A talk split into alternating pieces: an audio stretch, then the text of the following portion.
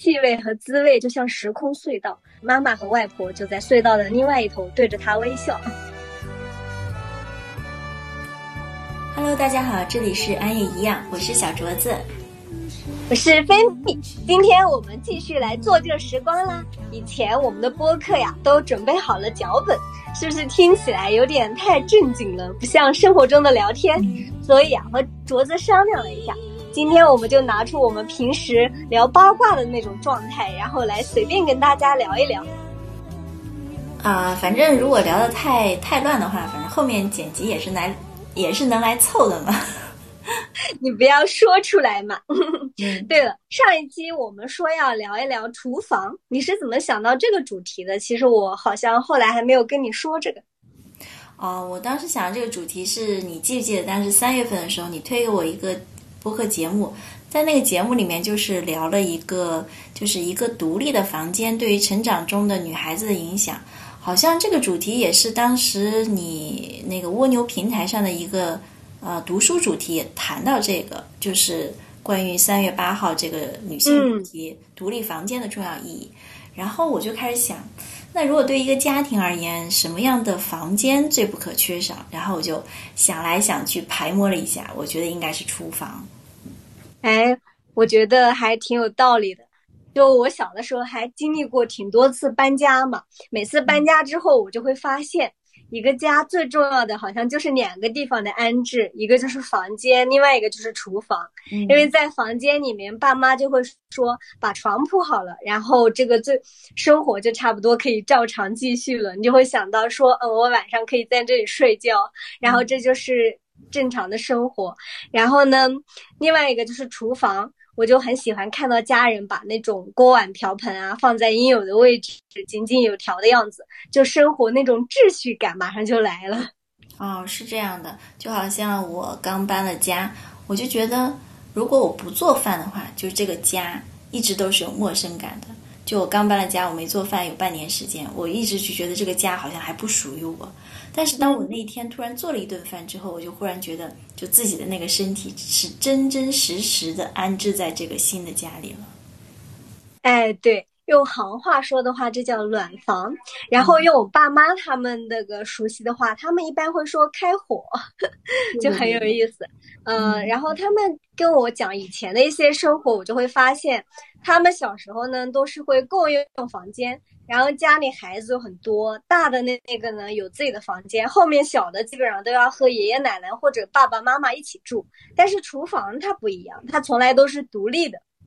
对，我们可以比如说房就是一个家里，比如说会太小，然后可以没有客厅，没有餐厅，然后卧室可能也是大家合租的那种。但是真的好像厨房是很早独立出来的，我的记忆中也是，就是厨房是。第一个是在一个家庭职能中，第一个被分离出来要单过的那种房间，就因为我不是家里面爸爸妈妈那边亲戚都比较多嘛，所以小时候呢，父母又特别喜欢带着我去走亲戚，所以我几乎是看过那种九十年代时候就很多北方人家的厨房，就先说说平房住平房的那种人家。就他们会一般是这种啊，就是一大一小组合。就大的房间一般是一家人，比如白天活动、晚上睡觉的地方。小的那一间绝对是一个独立的厨房。就每次做好饭都是从那里端出来，然后端到大房间的桌子上，然后就一边看电视一边吃饭。这就是他们的一个习惯。如果是楼房的话呢，就是因为我爷爷是那个老教师，所以他就很早就有自己的一套楼房。我印象中那个时候他的厨房也就是像现在我们这种楼房一样，就是是单独出出来的那种。然后厨房的门一般是很少关上的，就卧室的门大家睡觉会关，上卫生间的时候卫生间的门会关，但是厨房很神奇，它的门很少关上。然后呢，但是门上会挂一个识别度很高的那种白色的帘子，上面多半是那种手工的刺绣，比如说什么松鹤图啊。日出东方之类的，然后日子久了，就是白色的帘子上肯定会留下两种印记，一种就是那种黄黄的，就是那个油烟熏上去的痕迹；还有一种就是黑乎乎的一团，那个地方就是每次因为你进出啊都要用手去撩一下那个帘子的位置，所以有了那个黄黄的、黑黑的那种印记，我就会觉得生活感一下子就出来了。就是厨房有一种独自在那边热乎乎，然后独自又香喷喷的感觉。哎，听你描述的这个，我就会想起来我看的一些那种电视剧，然后好像也有这样的场景。还有就是，我现在会喜欢去一些小店。就最近这段时间，我发现我越来越不喜欢去那个商场里面连锁餐厅，就非常的没有生活气息。然后很喜欢找那种街巷里面的小小很小的店，就像是什么苍蝇馆子，然后他们就会，你可以看到他的厨房，然后厨房那儿也就是像你说的，会有一个白色的帘子，然后有人就是进进出出，这样好有意思。嗯，但我相信它绝对不可能有黄黄黑黑的印记，否则的话估计没人敢吃，觉得太不太不卫生了。对，那毕竟是餐馆，然后还是要注意一下的。对，呃，然后就你说的这种比较典型的北方的厨房，然后就跟上海这种筒子楼，然后大家在公共区域做饭的话，还有一种不一样的感觉。就我我以前很喜欢看那种老电影，然后上海。筒子楼里面那种特别热闹，就谁家的葱、谁家的酱油都要分一分，然后一边做饭一边聊天，然后就妈妈们可能还会互相借一些东西，就一栋楼的烟火气都在那儿。虽然我没住过这种楼啊，然后就看过的，觉得很热闹。是的，是的，就是那种老老上海的感觉。对，尤其是那种很漂亮的妇人，然后穿着很合身的旗袍，然后但是呢，一手还拎着一些菜，一扭一扭的去他那个走上楼，就筒子楼，然后去做饭，扎着围裙去做饭，就是感觉有种很美丽的仙女，然后突然也有接地气的感觉。哎，你刚刚说这段话的时候，然后我的脑海里就会出现那个《花样年华》里面 那个张曼玉演那个角色，她这个样子。不过他们是在香港啦，就是还是有点像的。对，但但张曼玉好像那里面没做过饭吧？没有。对她没做过饭，她都是从外面提着什么带回去的。哦，对，带饭也是一个非常时髦的事情，是吧？拿着精致的小饭盒。对 对。然后还有一个就是比较特殊的年代，就是以前会有那种。大食堂嘛，就人民公社什么那种，大家一起吃饭，然后就我就想起那种用饭盒装一些，然后带回家吃，或者是，嗯，他比如说那个张艺谋的《活着》，然后里面那个富贵他们家真不是搞那个盒子装着一盒饺子，然后让孩子带着去吃，然后就很有意思。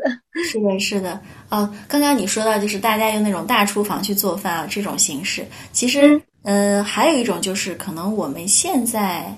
不太常见啊，叫包饭这种形式，它是在那个上海的那个鲁迅纪念馆里面，其实藏着一个文物，在那个文物里面，那个文物是那个徐广平他亲自记录的一家家用的菜谱，然后在这个菜谱的前一两页，他写的是就是他是怎么做饭的，但是后面记的都是菜价，然后对应当时流行的那种饮食方式，就是那个包饭。应该就相当于鲁迅，他后面和许广平的生活就是进入到这个吃饭的时候是以包饭的形式，它其实就是一个行当，就是那种不挂牌的小型饭店，然后客人呢都是固定的，每天就是变换着花样去做饭，然后客人去定期的去结账这样子。哎，还有这样的东西，我之前去鲁迅鲁迅那个纪念馆，我倒是没有注意到。哎，就听起来有一点像几个人包一个小食堂的感觉。对，就是可能是几个人雇了一个私人厨子的感觉。对，对，这种也还挺有意思的。就是我这家小食堂是不对外的，只是对部分人。嗯，然后那个菜谱私人发在你们的那个微信群里是吧？哎，我我觉得现在如果有这样的也很不错哎，就有的时候你很头疼去哪儿吃，如果有一个很固定的，你确定它一定好吃，很合你的菜，很合你的口味就可以呀。对，或者是它可以根据固定客人的口味去进行微调，然后根据你的身体状况进行相应的那种微调。比如说你该啊最近可能咳嗽了，然后就给你炖点梨汤啊，然后这样子，我觉得也挺好的啊。就一个人请不起一个私人厨师，可以多个人分享一个私人厨师，真是一个好主意。我觉得像对现在这种社会，然后就比如说未来，然后家庭的样式可能会改变，就是说也，而且也不是所有人都会做饭。我觉得这个特别需要。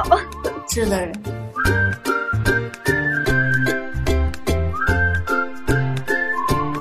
发现，就是虽然厨房作为一家就是功一个家庭里面功能最早独立出来的一个房间，但是厨房里面做出来的食物其实有的时候并不会好像独立啊。当然不像现在啊，现在是邻居都彼此不认识。我记得我小的时候就是。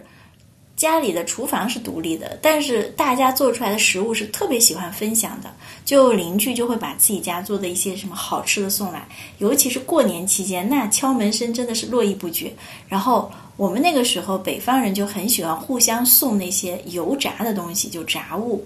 呃，邻居就会送，比如说什么炸糕啊。然后油饼啊，像这种，那当然我们家也会去回赠一些自己拿手的炸物。那个时候你会觉得那些啊裹着围裙呀、戴着套袖，然后手里夹着两根长长的木筷子，然后浑身上下都散发着油香味的邻居，就觉得格外的可爱。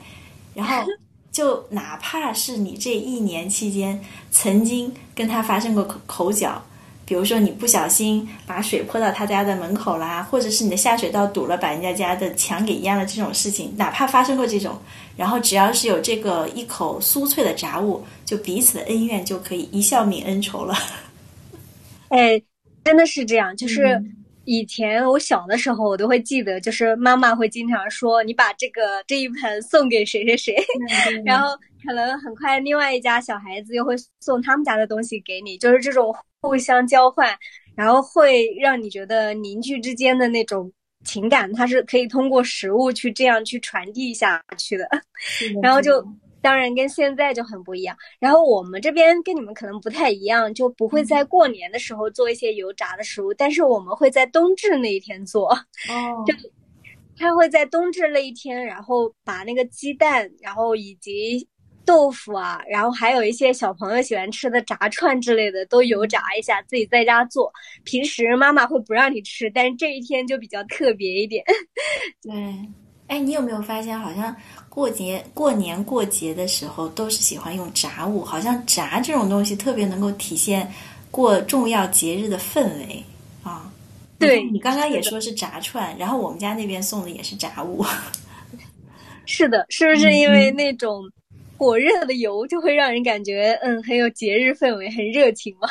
对对，又加上是热乎乎的啊，然后感觉就很温暖。对，嗯，就你刚刚说的那个，大家可能会发生一些不愉快，然后这样送一些食物，就比较，嗯，感觉这些都不存在了，觉得邻居也很可爱，就会让我想到一个词，就是吃人嘴软。而且我觉得人一旦吃到就是很美好的食物，内心也就会立刻变得比较美好。然后就不太会说刻薄的话，但而且嘴巴里面又有食物塞着，就一张嘴嘛，你吃了就没有空说话了。所以我觉得，当你心情不好的时候，然后当你讨厌一些人的时候，你吃点东西，也许会觉得对方也没有那么讨厌了。对呀，就像你们朋友之间有时候聚会的时候，大家就会喜欢调侃，比如你一直在滔滔不绝说什么，然后他可以塞给你一个吃的，吃吧，这么好吃的还挡不住你的嘴呢。是的，是的，是的。哎，你们那边我听起来觉得这些吃的炸糕之类的很有意思，你可以跟我再分享一下。哦，感觉还是不不太一样的地区之间。对，然后就是我们那边的炸的主要是针对于面食这种来炸的。啊，比如说，哎，现在说说，哎，你看晚上居然做这种节目，就 提起吃的，口水就很容易下来，口齿就容易粘在一起，再说都要饿了。对，就因为我们北方人就比较喜欢吃面食，所以在面食的那个做法上，就会想尽办法把那个什么蒸啊、炸呀、煮啊，就挨个都尝试一遍。然后平常的日子里，因为吃的煮的面食比较多，就比如说大家熟悉的拉面之类的，啊，就干面条上盖一层酱，然后就这样拌着吃。哎，说到这个啊，我那个时候在南方读大学的时候，我很多朋友就很诧异，就说：“哎，你们吃面条怎么可以不用再单独炒菜？因为他就觉得面条其实和和米饭是一样的，就是你看你吃米饭不能干吃。”你一定要炒点菜才行，就觉得面条怎么可以不用配菜？其实，在我们北方，就是一碗那个面条，它里面的料就很多，有肉丁或者是有菜丁，它是可以既当主食又当配菜的。所以在我的印象里，我觉得一碗面不是等同于一碗米饭，是等同于一碗米饭加很多菜，就等于一顿饭，你知道吗？是不一样的。然后那就说回来啊，然后就平时的时候是吃这种呃面食的，但是因为是过年的时候呢，因为人是没有固定饭点的，你有没有感觉就是早上起来就有人来拜年，然后你给他端点吃的，一聊聊半天，其实也就错过饭点了。然后等他走了以后，你肚子又饿了。你又不可能再去下一碗正规的面去吃，所以这个时候我们就觉得炸东西是最能体现出过年感觉的，因为炸完的东西不论是热了还是凉了，它都很好吃。然后随时随地，只要你想嘴巴里面塞点东西的话，都有咀嚼的满足感。所以就每次即便再麻烦，然后我们家都会做那种炸的东西，比如说油炸那种糖糕。然后油炸那种馓子，馓子就是一根一根很细的，然后，呃，像那种龙须一样，然后炸在一起。还有像油炸一些呃面做出来的那种花馍一样的东西，每次都很麻烦，因为要做之前要先把那个面要呃揉匀，然后里面要加好那个糖面，然后做成形状再去炸，而且要炸两遍，特别麻烦。每次做，我爸妈都会说那句话：“哎，这哪里是过年呀，简直是过忙。”但是你看他们第二年还会兴趣盎然的再按照这个程序再做一遍。我那个时候就觉得他们年复一年是重复着痛并快乐着的仪式感。嗯，哎，你知道吗？你刚刚说的我就很有感觉，因为我是到了北京之后才爱上了面条。嗯。因为我们家的面真的很不好吃啊，面就是面，非常的寡淡，它必须要跟就像你说跟米饭一样配的菜才能吃的，对，就是没有什么味道了，是吧？我去了北京之后，然后发现哇，这么多种面条，然后还有各种里面就已经有很多东西，然后就好喜欢吃，我特别特别喜欢吃陕西的面。对，而且它那个面条，你看都是面条，它根据粗细形状不同，还给你区分，就是增加你的口感。让你对，就是有的人他喜欢吃细的，有的人喜欢吃粗的，他就是口感也会丰富多彩起来。真的是，我觉得北方人在面食方面用尽了所有的心思，每一个小细节都很多。对，嗯嗯。而且你刚才说油炸的一些面食，然后我们这边就是非常的简陋啊，就是除了鸡蛋，然后豆腐这种可以炸一炸，还有就是比较少了，其他的可能就是。买那种半成品，你知道吗？就是像你平时在外面吃的那种炸串一样的，什么淀粉肠，然后一些鱼排、鸡排这种比较简单。就是我们这边油炸的东西比较普通。后来我比较喜欢吃日本里面那种油炸的天妇罗这种东西，我觉得他们把蔬菜炸的比较好吃。但是我觉得像这样子的炸物，他们其实是就属于简单的。那种就是单一的食材或单一的那个做法，然后就去炸，就单一的不进行那个排列组合，不像，嗯，北方的它那个面食，比如说它会用油面、糖面，还有其不同的面，然后不同的方式去排列组合，然后去组合完了再去炸，那这样的花样就多起来了，对吧？是的，嗯。然后我们这边每到过年的时候就。比较多的是卤菜，你知道吗？就每过年的时候，我妈妈就会搬出她平时不怎么用的一口那种锅，比较大，然后用来卤蛋、卤肉、卤鸡爪、卤鸭爪，就各种 香料是吗？各种对，就很多香料。对，然后那个导致那个卤菜的味道，然后我一一看到那个锅，一闻到那个味道，就觉得要过年了。然后那个锅卤完以后，好像应该会比较，呃，留下。卤的痕迹吧，那个清清洗应该比较麻烦吧。确实，就是我感觉那个锅是洗不干净的。但是你不觉得妈妈们都特别执意的想把那口锅洗的跟新的一样？就哪怕是用那种铁钢丝球刷，然后加速折旧，她也要把那个锅洗的特别干净。是的，不知道为什么他们就非常沉迷于这个，而且他也不换锅，他那口锅一口锅可以用好多年。嗯嗯。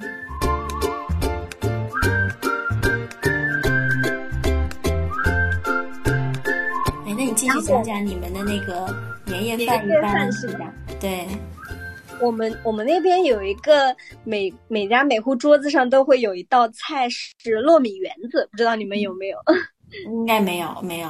嗯，就是它的寓意就是团团圆圆嘛，呃，然后是那种用糯米做出来，然后会放一些辣椒在里面，所以就是吃起来软糯又香辣的那种口感。有机会我要给你尝一下。它这个糯米圆子是就是实心的，还是里面包了一些那个馅儿的，有馅儿的那种？哎，都可以，就是你也可以是实心的，全是糯米，然后有的也会喜欢加加一些肉在里面。哦，然后它可以，你把它炸一下吃，也可以直接把它蒸了吃，蒸了吃就更软一点，炸了吃就更酥一点。呃，有点像那种圆形的粽子吗？就这个是是这样的感觉吗？就是粽子里不是也会包一些，呃，枣啊或肉啊或者其他东西，然后也。有的粽子不相当于是纯的米粽子，那这个糯米圆子的，就是原理其实跟粽子差不多吧？对呀，你这么我从来没想过他们的联系，但你这么说还确实是。想象一下，没吃过吗？有点像的。嗯嗯。然后我就记得每次除夕前夜的时候，然后妈妈就会很忙，忙到很晚。然后就像你说的，他们每次过年都很忙，但是我也会觉得这好像是一个最大的年味，就我妈妈会很享受这个过程。然后，但是我觉得现在人可能不这么想了，你觉不觉得？就我今年春节期间看到一些报道，就是说有人，就是说春节期间怎么搞钱，他的重点是这个。然后有一些人就会上门给别人做饭，然后一次收入一千加这样子，就。你觉不觉得有点子奇怪呢？我觉得很怪，就是自家的年夜饭由别人来做，这个我我觉得现在去就是买那种预制菜，不是现在年夜饭用那种半半成品预制菜嘛？我觉得买那个我已经有点不太能接受，因为我觉得过年就是要体现自己家独有的味道呀，你让别人做出来的感觉像别人家的年味儿，就是流窜到你家，然后你占你就蹭了个边儿，感觉就过了个年。哎，真的，就是我感觉这个太怪了，就完全它也不能叫年夜饭了吧？你不就是请，嗯嗯，只不过是不在外面吃，在家吃，但是别人做的，而且我也不喜欢春节的这种时候有一个陌生人来家里上门服务，好奇怪。对，我觉得这样的饭就不能叫年夜饭，这样的饭只能说在年夜里吃了一顿饭。而且我觉得妈妈们，嗯，不太一样的是，他们还会觉得不太吃得惯别人做的呢。对，还有就是，我觉得有些家，我不知道你家，反正我爸是年夜饭，他多半他都要亲自掌勺的。就是我觉得年夜饭是爸爸们体现他就是证明，你看，虽然我不常做饭，但是我不出手则一出手一鸣惊人那种感觉。就爸爸们会特别享受那种哇，全家人坐在一起，发现。哇，原来我们家老头子这么会做饭的感觉！就如果有陌生人来的话，那爸爸们炫耀的空间和舞台也没有了呀。笑死！但是我爸爸不行，他只能打下手。对，然后我我就像你刚刚说，就是每年过年，尤其年三十啊，我发现我妈也是。就感觉从早上睁眼一直要忙到晚上，就是八点钟，不是春节联欢晚会就要开始了吗？他到春节联欢晚会的时候，他都不能够坐下来一起看，他就要不停的在忙，然后就为了这个饭，就不停的要准备很多东西。我那个时候呢，因为我觉得那个时候嘛，就饭店也不太多，周围也就算有，也是属于很贵的那一种。然后，呃，然后有时候我会觉得，可能爸爸妈妈就是不得不自己做。那现在方便多了，我觉得大店小店还有什么网红店呀，还有什么预制菜，网上的应有尽有。然后就比如说像我们碰到天气不好、心情不好，然后就就叫个外卖。然后我就觉得，你看，嗯，像这种情况下，我觉得平时他们也可以就不用再去天天买菜呀，再去做饭这种。这么麻烦了，但是你有没有发现，反而他们还是会依然天天买菜、天天做饭，自己做给自己吃。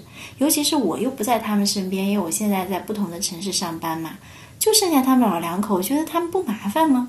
哎，这个问题我都觉得很奇怪。真的就是我之前春节我是自己先回了杭州，然后爸妈还在老家，然后我偶尔自己做饭就会觉得做饭两小时，吃饭十分钟，洗碗半小时，烦死了。对对对，然后我当时我记得我有一个朋友还跟我聊，就是说起这个做饭啊。他觉得做饭买菜很麻烦，然后吃饭就很快。吃完以后洗碗，他又觉得是个很容易引发夫妻战争的事情。然后他当时说了一句很经典的话，他说：“将来你一定要买一个洗碗机。”他说：“一个洗碗机的作用比婚姻调节师的作用重要的多。”非常有道理。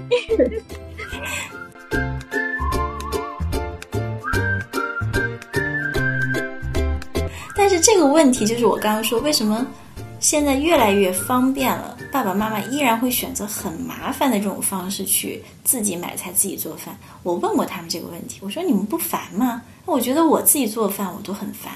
然后他们就说：“哎呀，你不懂，我们吃不惯外面的饭。”哎，我爸妈也是，他们就是嗯，但是也不能说完全说吃不惯。首先有一个点，他们就是会偏见的觉得外面的不干净，他们总是会跟我说，你知道吗？他们那个菜都不洗的，然后直接炒给你吃，或者是什么就直接做，然后有一些是什么半成品，然后或者是那个。买的都是比对地沟油，然后买的食材也是非常不新鲜，然后就是比较差的。菜市场里面我们把好的买走了，然后剩下的那些人也不担心，因为他会觉得那种餐厅啊就会都一起去买过去嘛，所以他们就觉得在外面吃是不健康、不卫生，而且反正就是很不喜欢，他们就会觉得自己做才比较靠谱。对，那你觉得他们是不愿意接受新口味，还是不愿意放弃旧口味？就就不说那些健康卫生问题了。对，我我个人觉得，可能他们不愿意放弃的是旧口味吧。因为最近我回了一趟家，我和我妈在做饭的时候，然后我就听她说什么啊，你看，就意思是我外婆当时做饭就是这个样子，当然在包饺子嘛，然后她就说。我就说，我说你这个饺子皮儿擀的太小，就很不方便包。他一边包，然后他就说，当时外公在世的时候，就在世的时候就说，吃饺子一定要吃的那种精致一点。然后什么叫精致呢？就是一口一个最合适。所以我当时外婆就一直包那种一口就能吃下去的一个饺子。那你看现在就是我外公外婆很早就不在了嘛，然后我妈她本来是包那种很大饺子的。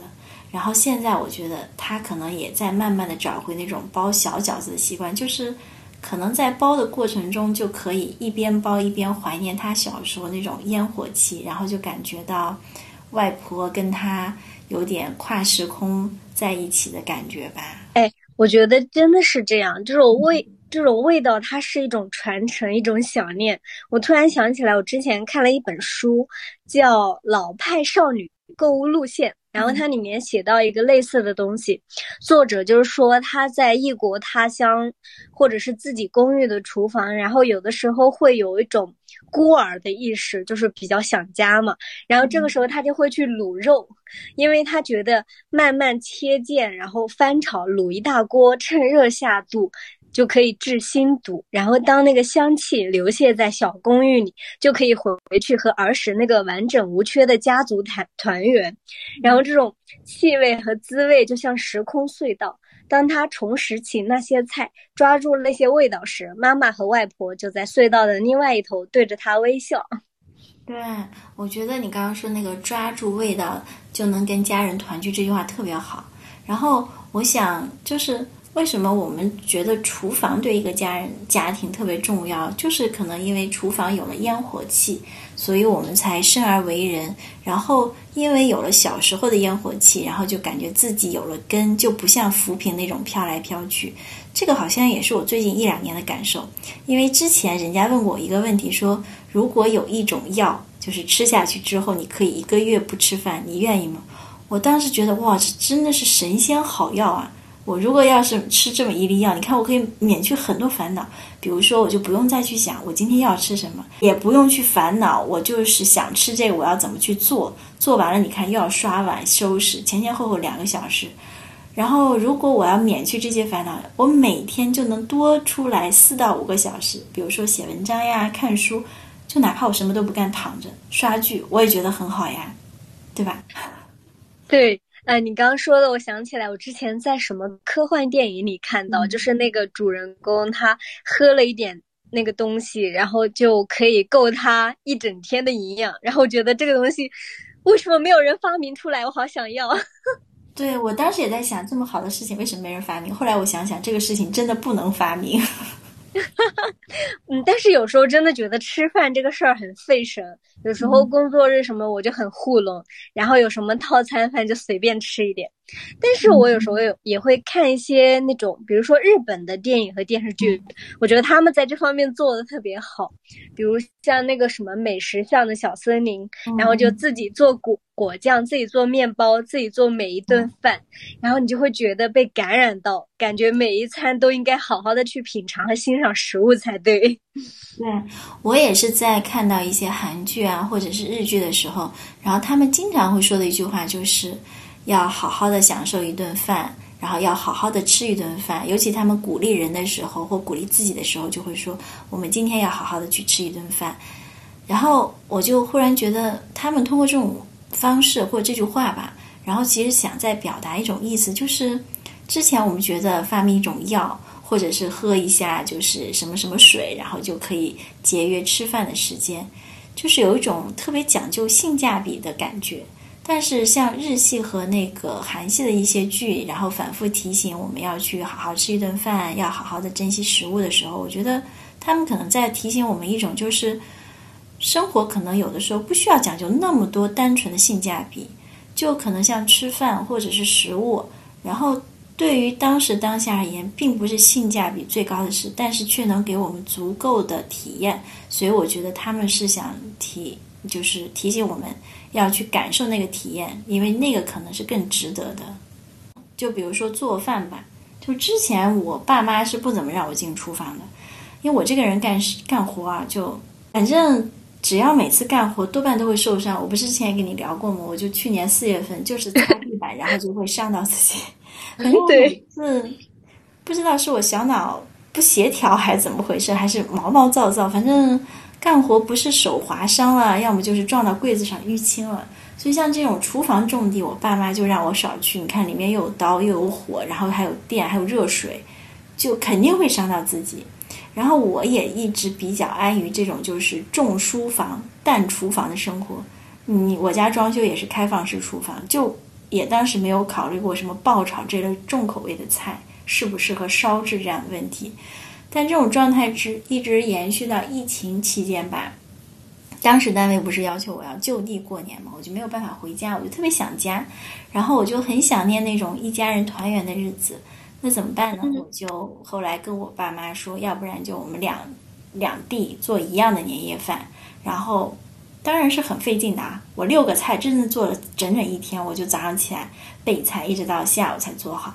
反正总算是赶在晚上六点钟跟爸妈做了一模一样的年夜饭，然后就打视频电话，算是一种叫什么千里共婵娟吧，也是一种刚刚你提到那种，就是抓住这种年夜饭的味道，其实也算是一种享受团圆的过程吧。哇，你这个在线吃年夜饭感觉好棒呀！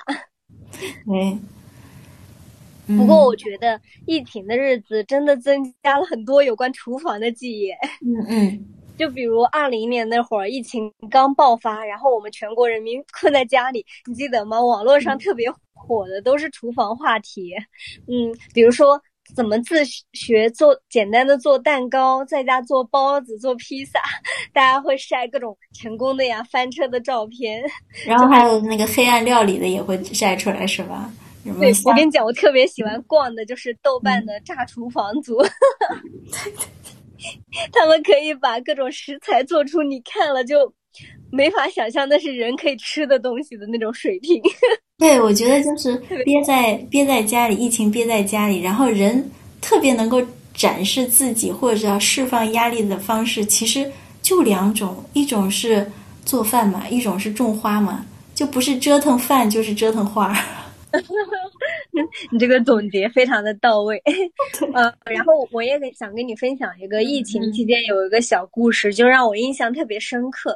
因为就隔离那段日子，感觉生活作息特别的不规律，因为我们居家办公嘛，然后早上大家都睡到九点多再起床，所以吃的时候都已经十点多，快十一点了，然后一天也没怎么消化，就在家待着也消化不了。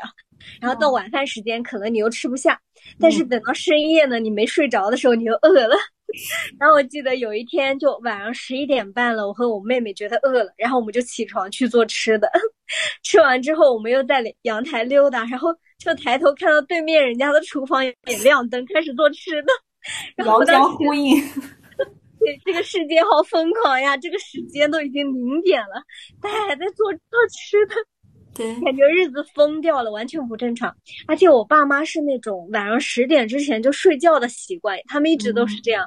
但是疫情期间就十点多也还在吃东西，疯狂的不只是我们自己。对。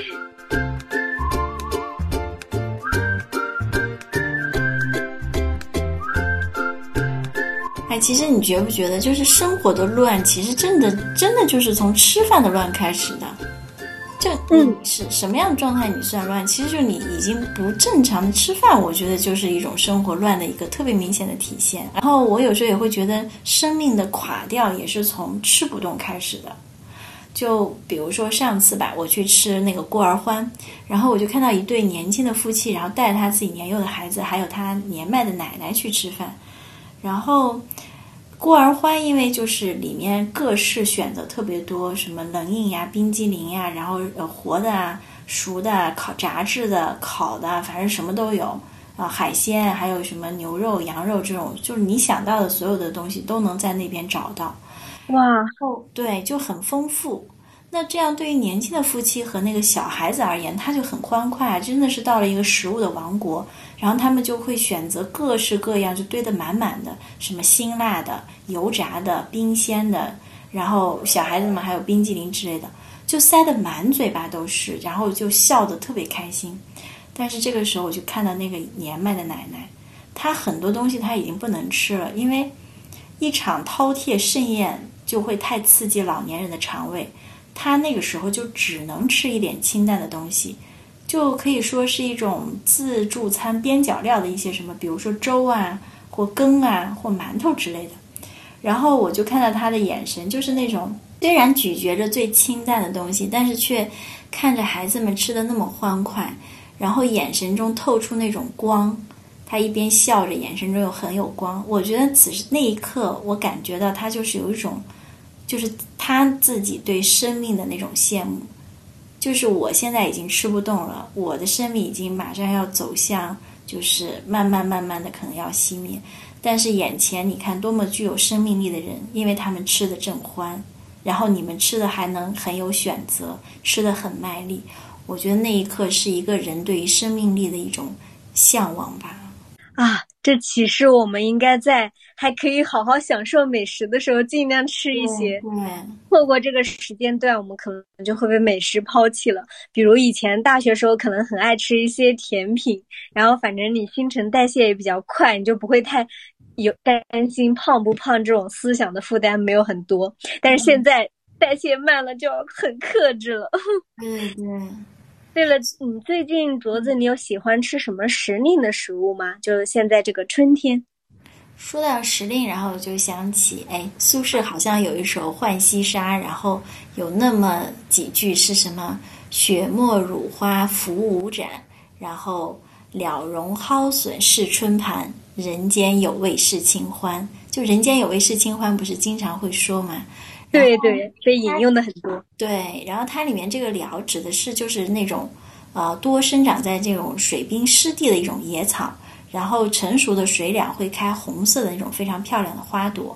那蒿呢，其实是我们就是一大类草本植物的统称，比如说什么蒌蒿啊、茼蒿、青蒿，这些都是蒿类植物。然后这类食物其实是我比较喜欢的，因为它非常的应景，然后又是当季的，它就非常新鲜，有多汁，然后烹饪很简单，就我觉得简单的清炒一下，或者是蒜蓉加一点，味道就很好了。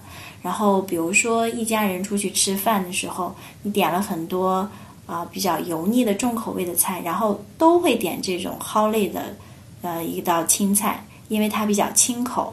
然后我觉得，当然可能也不完全是为了清口的目的吧，可能也为了感受一下当季，因为吃过了时令的食物，就感觉没有虚度这个春天。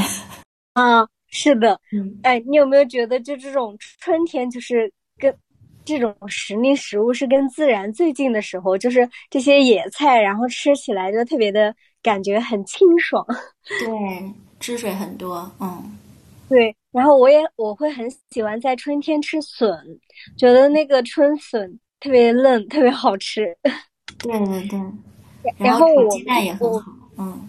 对对，我爸妈他们是清明假期回了一下老家嘛，然后他们带了一点水芹菜回来。嗯，你知道那个水芹菜吗？好像是不是？嗯，你说。它和我们平时吃的那种西芹会有一点不太一样。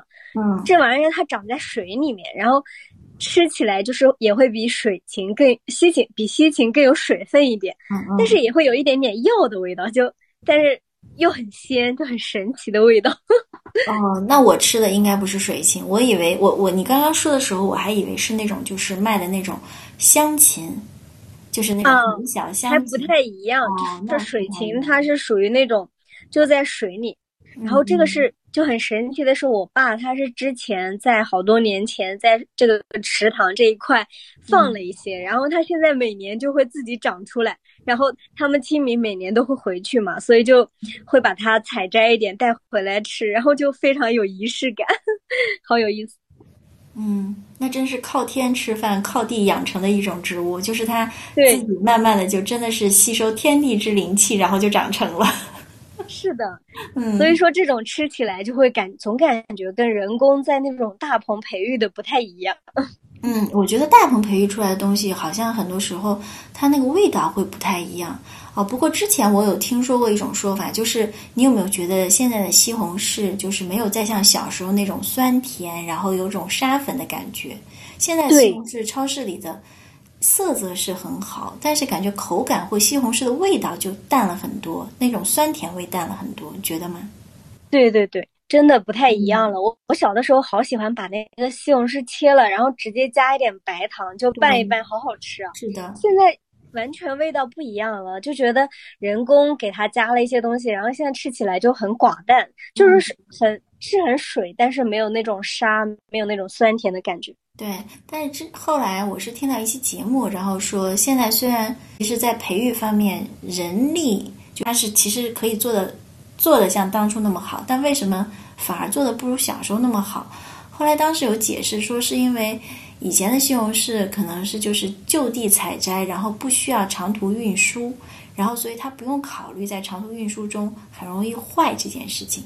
但是现在可能要进行一些物流运输的话，就要对它的一些那个进行相应的调整，就是培育它的时候要进行相应调整，因为它要考虑到运输过程中不能那么容易坏，所以在。